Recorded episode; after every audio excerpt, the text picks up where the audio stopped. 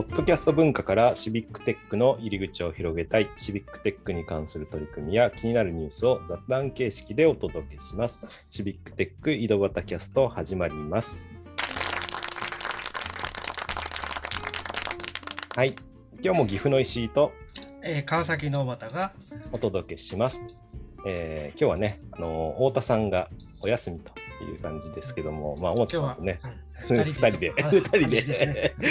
で、そうゲストもいないっていうね。そうそうそう、二人で久々に久々にゆっくり話しましょう。ゆっくり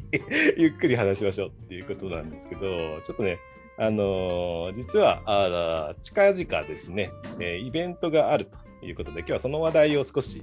えーお話ししようかなと思ってます。えー実はですね、まあ、私の方からちょっと話していくんですけども、あの2月の22日って何の日か知ってますか？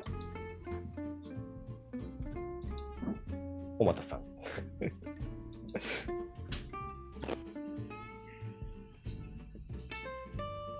2月の22日、何の日か分かりますでしょうか？何ですかね？ちょっとわかんないですね。あの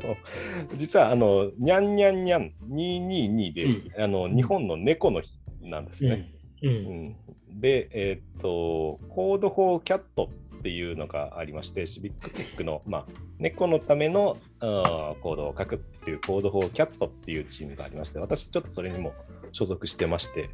で、えー猫の日に向けてですね、えーイベントをやろうっていう話になってます。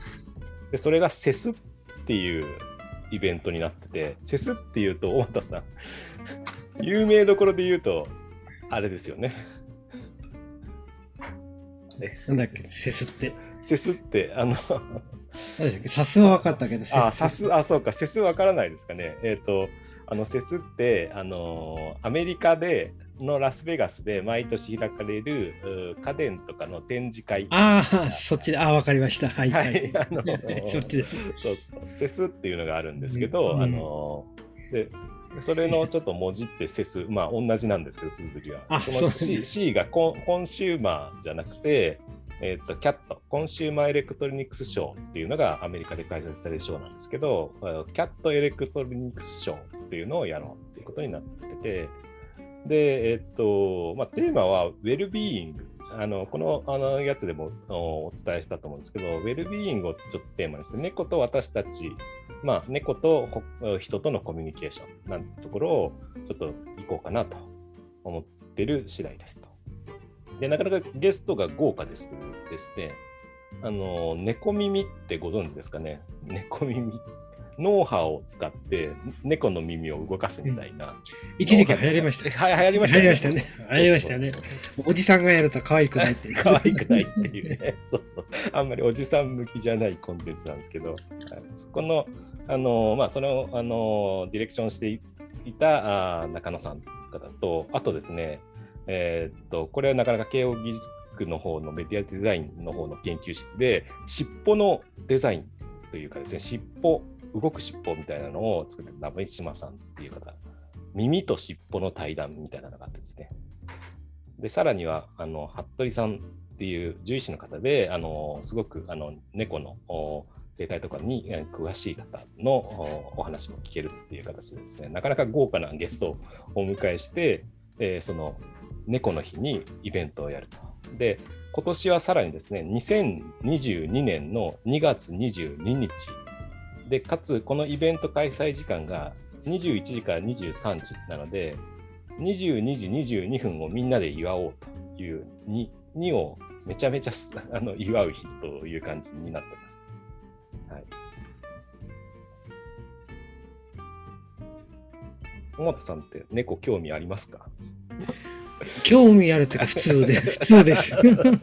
普通ですよね。実はね、私も実は普通なんですよね。うん。もともと太田さんがキャットっていうのに参加してて、あ、うんそういうのあるんだっていうことで、僕も、あ、じゃあちょっと顔出そうかなっていう感じで参加したんですけど、はい私は犬と猫は中立です。だから。うん、だからね、僕もね、犬派、猫派とかって聞かれると、別にあのどちらかといえば猫ぐらい。その、うん。あの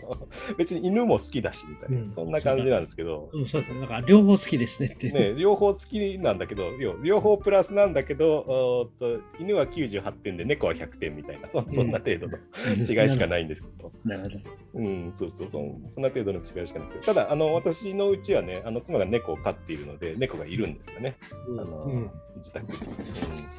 うん。なのであのまあでもあの結構面白くてこのうん。コードフォーキャットって、なかなかその、じゃあ猫好きだけが集まってるのっていうと意外と真剣にですね 猫の、うん。あのーことを考えたり、まあ、その猫から見える人の視点を考えたりだとか、あー非常に、あのーコード4のブリゲードと呼ばれる団体の中でも結構真面目に活動している方じゃないかなというふうに私感じてますよ。はい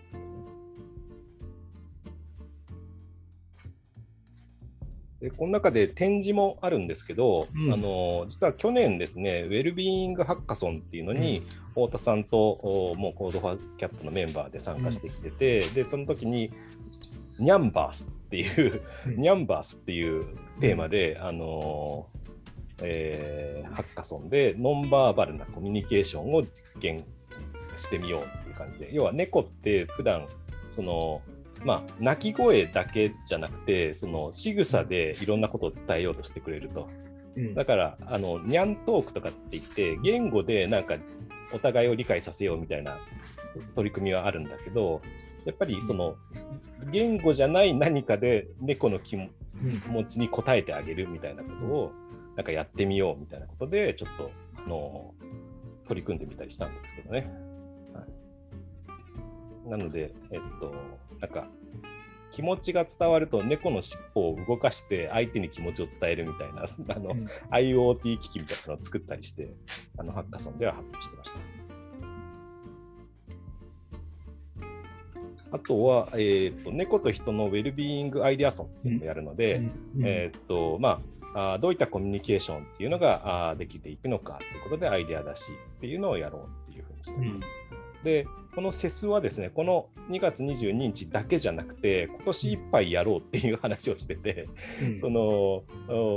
まあ、毎月なのか、まあ、今後おー22日にですね、えーこのセスのことをアイデア出ししてもらったものを継続的に開発していくっていう場になればいいよねっていう話にはなってますので、ぜひぜひ、えーきっとね、小俣さんも、まあ、猫派じゃないけど、だってすごくないですか ?2022 年の2月22日の2時20、ん ?22 時22分、22秒とかって。うん。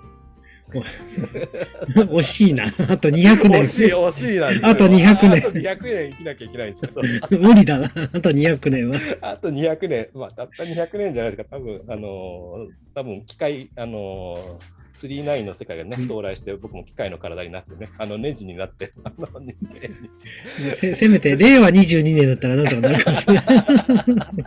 そうですね、令和22年、令和も22年があるかな、うん、わかんないけど。いや、まだ、あ2222年よりは現実味があるけど。現実味があるけど。まあでもね、うんまあまあまあまあ、惜しいけどね、うん、まあちょっと、この20の、ちょっと省略して、えー22年の